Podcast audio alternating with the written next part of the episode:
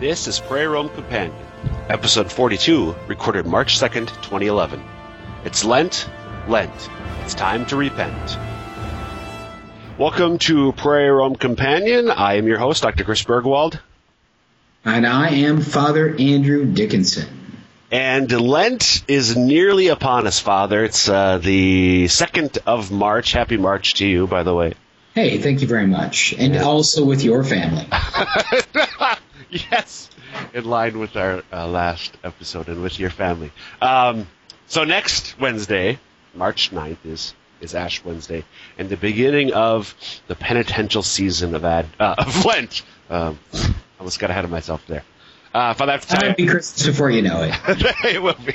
We, we I was uh, uh, earlier today. I was talking with my I, I, talked with my wife on the phone, and I, I told her that we're going to be doing podcast podcast in Lent, and we have uh, a, a few CDs of of Christian songs or cap and, and cap explicitly Catholic songs for for kids. And one of the CDs starts with a song. It's by, by the group called the Dogma Dogs, and it starts. The first song is on Lent, and it starts with Lent. Lent, it's time to repent. And she immediately went to that, and it was in my head too. So it was kind of funny that we're uh, successfully indoctrinating not just our kids, but ourselves as well uh, through the use of music and art. You discipling your kids or indoctrinating them? Uh, actually, I think we're brainwashing too, for that matter. But we just, you know, also fitting with the last week's podcast. Anyway, so Lent, Father, what do you think about Lent? Lent. I don't know. I mean, Lent's okay, I guess. I mean, if I have to do it, I will. I mean, but I mean, if I had my preferences, though, it'd be jelly donuts and things like that. Donuts, yes. Actually, I hate jelly and donuts. So jelly and donuts would be a good Lenten penance for me. this year for Lent, I'm going to eat jelly donuts. Why? always, Because I don't like. it's always good to add something, not just take away, but also to add some penitential practice during the season. So there you go. Sounds like Well, it's something, of course, which brings us to the uh, maybe a good way to start out would be, you know, what do I love about Lent? I love people who give up pop, people who give up chips, people who give up the same old thing each year, give up chocolate. I, I do love them, but it's just uh, uh, uh, it's interesting to me that uh, it seems like we do the same thing over and over in kind of these stereotypical. Uh, I'm going to give this up for Lent. right. Why is that So I- bad? it's not bad. It's just it's hamburger when you could be having steak. You know, it's, uh, it's it's not the fullness of what Lent can be. Lent is more than just simply giving something up. Uh, Lent, you know, it's uh, giving something up comes from the classical uh, penitential actions, which are prayer, fasting, and almsgiving. Yep. So, go ahead. No, please go ahead. You were. I, I don't want to interrupt. No, no, please go. Okay, I'll interrupt. Uh, so I, I just actually just gonna I was going to uh, tee one up for you. So prayer, fasting, and almsgiving, uh, the penitential practices. Um, actually, maybe just a devil's advocate, but is it giving something up? I mean, if we're giving up something to eat, isn't isn't that well fasting or at least a form of fasting?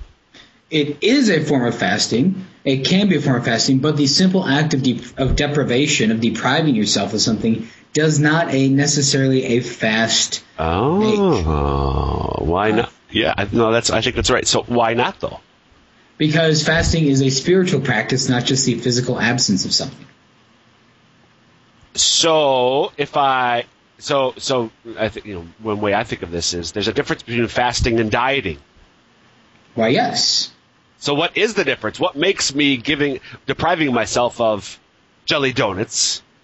What how how can I make that into a spiritual practice, the spiritual practice of fasting?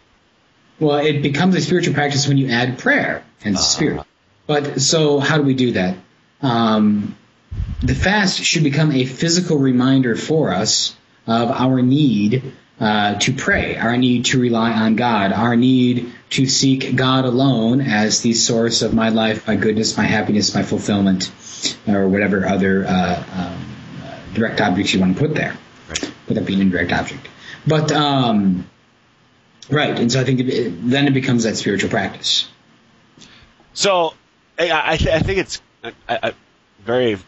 I'm glad you make that point, Father, because I do think. I mean, even as I think about as I've been discerning what I might um, do for for give up uh, penitential practice for Lent. Um, the importance of doing that, of making it more than just, you know, if it's a food thing, more than just dieting. Um, whatever it is that I'm giving up, that make that I, that I make sure that um, it does become a spiritual practice. And I think sometimes too, just in terms of pop culture, when you talk about Catholics giving up things, that that's that's sort of certainly I think the conventional wisdom as well that it's merely depriving yourselves of something, not as you were just saying. Uh, we do that as a means to a greater good, which is to remind ourselves, as you said, of the fact that we are all, the, not just ultimately, but here and now, dependent upon God for everything. And so uh, these practices remind us of our dependence upon Him. Correct. I think, and, and that's and that's where then your fast will really become fruitful. You know, does Lent seem monotonous, boring? Just oh, it's Lent again. You know, I, a friend of mine in college would call Lent March Madness. Um, you know, which in some ways showed that she just kind of didn't understand. And at the time, I probably didn't either, but she didn't understand the, the spiritual fruit available to her. Um, if we're not adding that spiritual component, it's just merely that physical discipline. Although physical discipline is a good place to start in the spiritual life, it's not the end. It's not the purpose. It's not the telos of the spiritual life. Right. As you said. Yeah, it's for it's for that greater purpose. So so fasting. So so um, remind us of what we as Catholics are called, what we're obliged to do uh, during the the season of Lent, liturgical season of Lent, in terms of fasting and and bodily mortification. Right. Uh, Sorry. So I said, I said, remind us. So what are we supposed to do, or what are we? What, what, what do we have to do for Lent in terms of fasting? So the the minimum requirement, what we have to do, is uh, there's just there's the two days of fast, Ash Wednesday and Good Friday, and then the Fridays uh, are all days of abstinence to abstain from meat. Those are the inherent penitential practice that the Church uh, requires of you. Uh, it's one of these six precepts of the church to uh, observe the days of fast and abstinence. Uh, and like the minimum, and the church gives us minimum. It's not a maximum, but it's a minimum. This is kind of the least you could do uh, and reasonably call it fasting. This is the least you could do and reasonably call it fasting. And in that terms, it talks about with fasting. Uh, so the days of fasting, which is only Ash Wednesday, Good Friday. Um, the days of fasting would be um, uh, or the purpose or the way that you do them would be uh, eating one normal meal in that day and at least two other and, then two other meals that all told altogether do not equal a second meal if that makes sense so one meal and then two other times of eating or meals if you want to call them that that wouldn't equal the caloric content of a second normal meal so in a sense so kind of we we eat less than two full meals, two of our regular meals. Uh, right. On the right. Okay. All right. So that's fasting. That means, you, I, take the, you take the bun off the Big Mac. You, say that again. what? that means you take the bun off of the Big Mac. Take the bun off the Big. Exactly. That probably means more than that, but I was joking. I, yeah. Um, so those are those are two mandatory days of fasting. Can you add other days of fasting? Yes. Could you intensify your fasting? Yes, if that fits in with uh, your ability to pray and it leads you to greater prayer. That's always kind of the litmus of any fast you're doing. Is your fast leading you to prayer or is your fast you going, oh, my belly?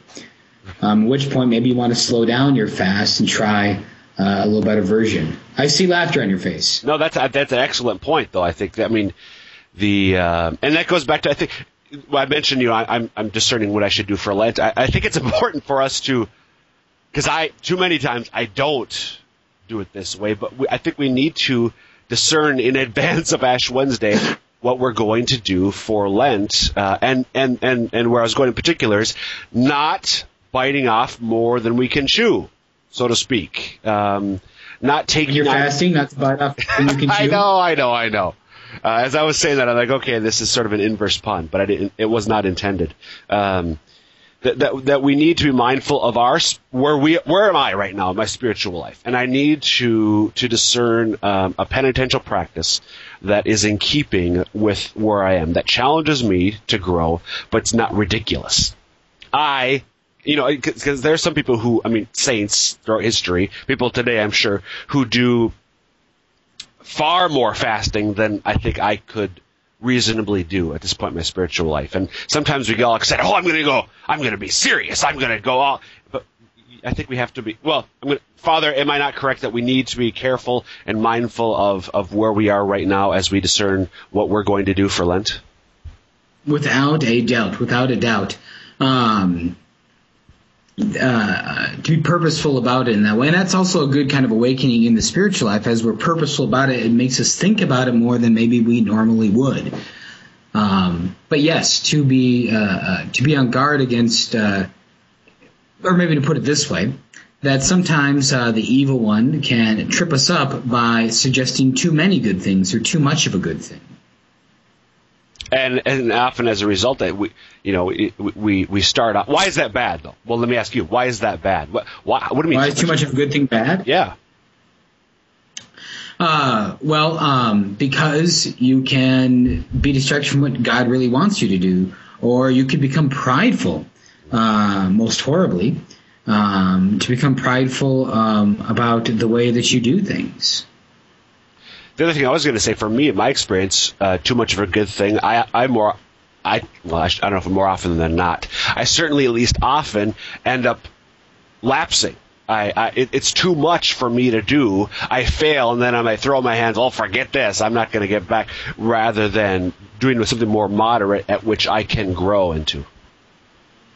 Exactly, exactly. So you get discouraged um, by uh, those efforts to uh, to do these grand penances, these grand efforts, and uh, and you can't do it, and so oh, why should I even try?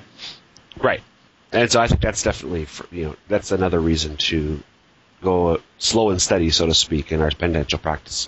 Anyway, so we, we were talking about you were talking about fasting and, and how we can do more than just the minimum. The church has the minimum: Ash Wednesday, Good Friday, fasting. Right. That's you can pick other days, whether it might be every Friday, might be some other day of the week, a Wednesday, a Saturday, uh, depending. And you know, feel free in some sense to base it upon the practical requirements of your life. So if uh, Fridays are the most busy day that you ever have with anything, and more than likely when you um, fast, you're going to end up being cranky and more irritable and things like that, and it won't be a fruitful fast. Well, then maybe go for a different day. Uh, and then the other thing would be those days of abstinence, um, to abstain from meat. Uh, kind of the, one of the most, of course, famous um, Lenten practices and one of the most identifiably Catholic practices to not eat meat. Now, here's a quick question for you, Dr. Burgwald. Uh-oh. I want you to call upon all the skill at your muster. I want you to call upon all of your experience, all of your learning, all of those eminent and holy professors that you studied under when you were over in Rome at the Angelicum. You ready? Uh, yep. Does that mean you have to eat fish? Uh, no. Does that mean I have to eat fish? No. I'll... No, it doesn't. No, it doesn't. It doesn't mean that you have to eat fish. I'd be a Catholic, but I don't like fish. okay. Um, or actually, good luck. Welcome in. Um, but uh, yes, you do not have to eat fish. You do not have to eat lobster. You do not have to eat something from uh, Red Lobster. Uh, rather, uh, all you have to do is not eat meat. So I've actually thought about sometimes having a canned food uh, Lent. Oh. For the whole time or Friday? Sweet any. Uh, either or. Huh? Yep. Either or. Um, so whether it be uh, um, sorry, uh, so whether it be just uh, uh, those Fridays or it be all day, but uh, maybe just do things that are so or, or, no fresh food, not even fresh fruits. So canned fruits, uh, canned meats, canned beans uh, canned fish, uh, dried things like pasta, rice, dried beans, uh, maybe some frozen vegetables. But uh, and then take the money that you would normally spend on food and donate the difference to a charity. There you go. That's a way to go a little beyond just the normal uh, abstinence experience. Yeah.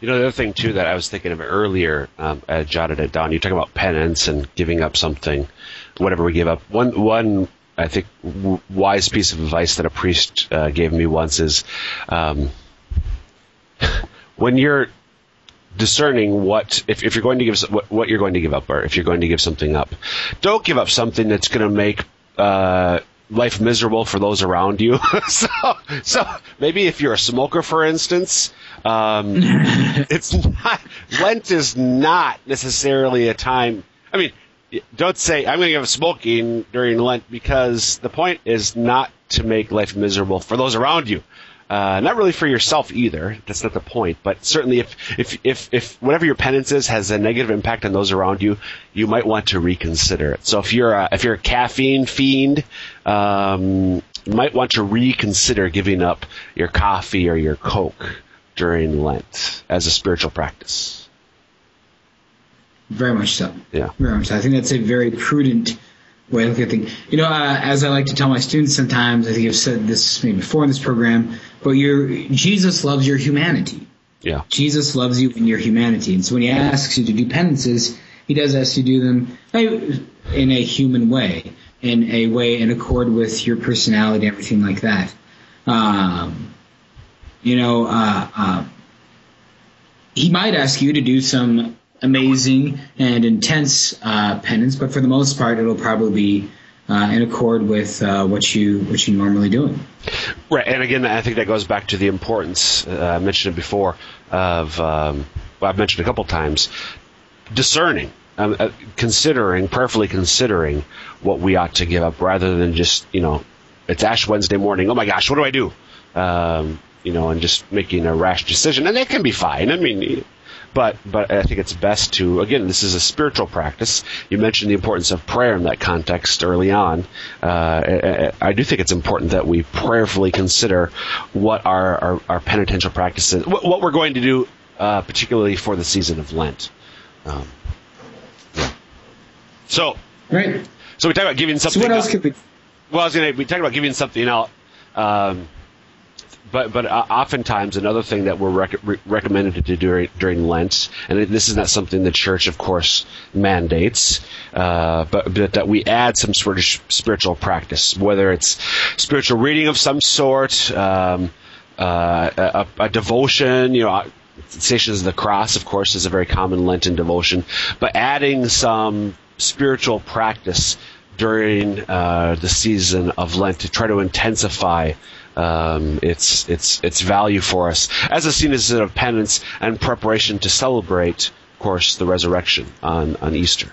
Uh, so, Father, what? Well, I'll, I'll go first. So, some of the things I've done in the past, uh, spiritual reading, I've I, I've sought to or have not always successfully, but um, I, have I've added uh, maybe a, a book from a saint or a noted spiritual writer, or maybe uh, um, a, a, church document, which of course always has um, our our spiritual well being in mind. Um, maybe tried to add something like Stations of the Cross on a more regular basis. Uh, maybe get to ma- daily mass once a week or, or every day or something. Those are some of the sorts of things that I've I've taken on as as a spiritual practice to add to my regular spiritual life uh, during the season of Lent. Anything that you, uh, any particular devotions that you are fond of in that way? I like. Uh, I, I have a pretty. I mean, one thing I like to do is to pray for people that for some reason I don't like. Uh, whatever it is, um, just people that uh, uh, that I kind of struggle with, that I have difficulties with, whatever. They just seem to get under my collar, uh, pun intended, as a priest. Um, and so, uh, uh, uh, so do, doing things like that is a good thing. in fact, one of the best Lents I ever had that way, I prayed a rosary for a brother in the seminary. This was still in the seminary, but in the seminary who I just really struggled to get along with. Mm. And pray to rosary for him every day, and it was one of the best Lents I ever had. Um, so I think things like that are very good things to look for those people that way. Also, to do maybe an act of kindness for someone each day without calling attention to yourself. Uh, as one of those little, as it, in a sense, an almsgiving that may not necessarily be monetary. Sure. Um, monetary. Uh, the uh, uh thinking about husbands and wives. You know, what's one little sacrificial thing you could do for your spouse you know, once a day, once a week, without calling attention to it. Right. You know, to not blow trumpets as you uh, make uh, as you give your alms, as Jesus says. Um, and so to just do that for them because it's worth doing it for them, even if you don't get attention from them. Ooh. So, okay. For instance, for instance, I mean, even with that, so I'm trying to think of. I mean, that's probably that's probably spe- specific enough for the average listener, but just pretend that uh, it's not. Like, what do you mean? Like, because I've had priests say that before. Maybe maybe as a penance, like in pe- confession, you know, do, do something an act of kindness. Um, Right. I'm not So to. say like for um, so for for for Mrs. Dr. Burgwald, um, let's say that it is the habit in your home that uh, she uh, does um, the trimming of the nose hairs on the children. Uh, because uh, that is something that she enjoys to do, or probably no, it's not something she enjoys to do, but something that you really struggle to do because you are uh, morosely obsessed with uh, mucus, and so you are strictly opposed to uh, uh, uh, to trimming the children's nose hairs. Okay, okay. specific enough. Okay. All right. So you decide to set aside your uh, uh, profound distaste of nose hair and uh, uh, to trim your children's nose hairs during Lent before your wife normally would. And so, uh, therefore, you do an act, kind act for her. And so she goes in to trim them, and oh my gosh, they're trimmed. They're okay. Is it that they don't need trimming? Is it that uh, my lovely uh, husband and uh, good theologian has already done them for me? I don't know, but they're there. Okay, that's very helpful. Thank you, Father. I tried to avoid stereotyp- stereotypical uh, uh, house jobs there. You succeeded masterfully. Um, masterfully. So anyway, uh, so that's sort of uh, different ideas. So, Father, have you thought? Have, have you had a chance to think about what you, whether it's something you might read or or some other practice that this particular Lent you're going to do? Yeah, uh, I thought specifically spiritual reading. Um, I thought about reading uh, the autobiography of Teresa of Avila. Um, yeah, the life of Teresa of Avila. It's called. Uh, I thought about doing that. Um, read parts of it, but haven't read all the way through, and just think it'd be a good thing to read through.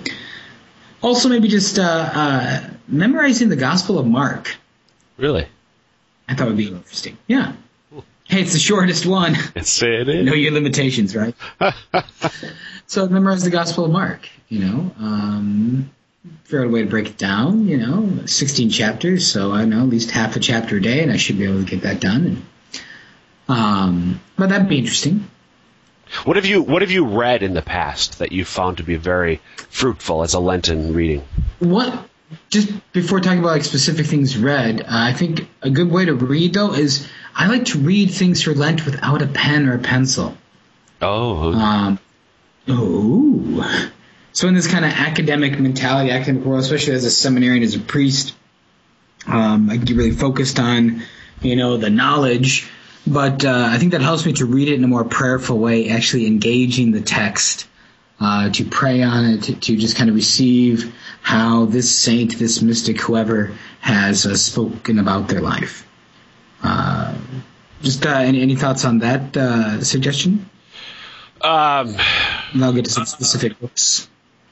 I no, I, I like that idea a lot. I mean, yeah, to actually, at the, or frankly, I think sometimes for me the opposite might be more the case because I, I go back and forth on that in, in terms of how I read that way, um, and so I could see where for me sometimes trying to be actually taking up our pen or a pencil for my Lenten spiritual reading could be could intensify the practice as you know because I think my tendency probably what I lapse into when I or not lapse into the way I read is just I read for information. But if I when I take up uh, uh, a writing uh, utensil, um, I read more for to try to digest, to try to internalize what I'm reading. But regardless, I, I think uh, re, however you do that, I, they, both serve the same end. So I like that idea though. Right, so just to pay attention even to that mode of reading. Right. Uh, so a couple books that I've enjoyed. Uh, then are the, the Confessions of Saint Augustine, uh, probably the world's first autobiography. Ooh. And then uh, uh, really enjoy uh, a really good one too would be the Letters of Saint Ignatius of Antioch. Okay, Letters of Saint Ignatius of Antioch, very good reading. Well, maybe harder to get for the common uh, for the commoner, um, but uh, that might be an interesting one. You can find them Also, online. uh, Just real quick there, you can find them online. So um, if you're listening to this, you obviously have internet access, so you can find his letters online. Anyway, go ahead. Uh, the uh, Diary of Divine Mercy of St. Faustina Kowalska. So that was very good. Um, Romano Guardini has a book, I believe it's called Jesus the Lord. Yep. The Lord. And that's Yep. a very fruitful read. Yep. Yep, the Lord. Uh, Romano Guardini. Uh, those are just some recent things that I've read. Uh, St. Therese of Lisieux, uh, The uh, Story of a Soul.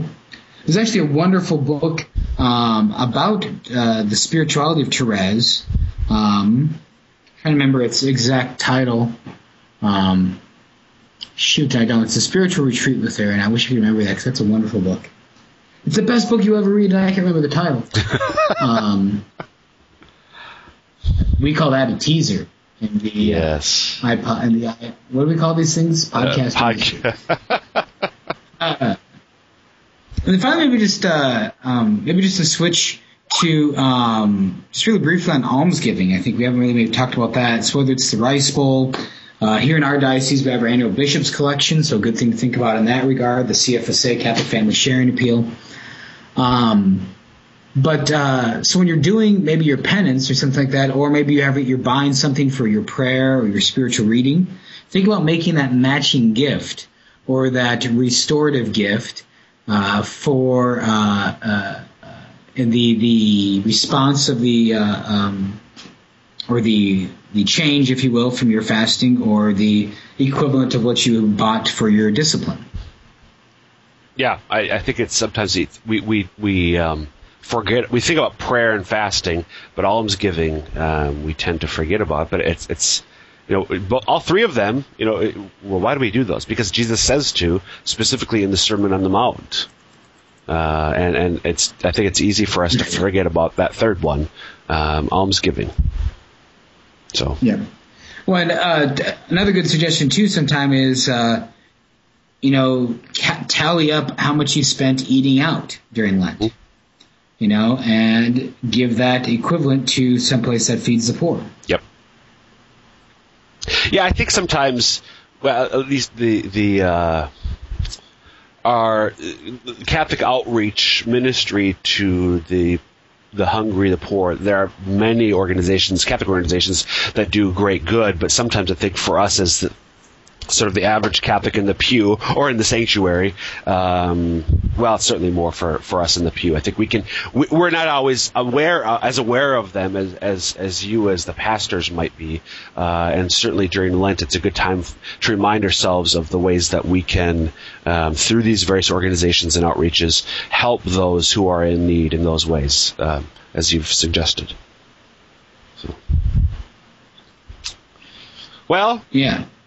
Anything else, Father? Lent. Well, It's time to repent. We could talk about repentance. repentance is very good, but I, I could talk about repentance more than. Uh, but hey, here, you want to know my favorite nutshell about repentance? This comes from Father Scott Traynor down at uh, St. Thomas More Newman Center, f- serving uh, that other school, USD, in our state. The one of the well, they think they're a rival to us, but I mean, Wow. They. Um, What does Father Scott? he said there say? though that notice you notice in the gospel that Jesus never says understand your sin. And I think so many times we seek to understand, to try and figure out why is it that I sin? Why am I doing this thing? Why do I keep falling in this way? Jesus never says understand your sin. Jesus says repent of your sin. So from a theological perspective, what is repentance? That's that's a, actually that's a great. I'm glad you. That's a great point. Repentance is simply to acknowledge, as sort of in line with what you're just saying, regardless of the the reasons for, the motivations for, the causes, so to speak, of my sin. Uh, repentance is merely to acknowledge my sin and ask God's forgiveness and renounce it insofar as I'm able. Yes. Rice. Yes. Rice bowl. What? No. Yes. Okay. So we uh, Yes. we uh, yeah we, we I yeah that's a great advice. Regardless of why, and I say that because for me in particular, I can get into these head games with my spiritual life and why I do what I ought not and why I don't do what I ought. Um, and it's sort of like, well, you forget about the trying to understand, or at least for the purpose, repentance is simply to renounce the sin and that's ask our Lord's forgiveness. Ooh, I like that. So, Very good. so anyway, all right, Father. Uh, any final thoughts, or are we want to leave it with repentance? Uh, I think we'd uh, stay right there. I think repent for the kingdom of God is at hand. Amen. I think that's great advice, and that's how John's got Mark's gospel begins. So, um, good luck with that memorization. We'll test you after Easter. Oh. And Father is going to be away. I was away. Father will be away for a couple episodes, so I will get some guest uh, co-hosts in. Uh, so, Father, have a great Ash Wednesday, and we'll talk to you in a couple weeks. Sounds good. God bless. All right, this has been Prayer Room Companion with Chris Burgwald, Father Andrew Dickinson, and we'll see you next week.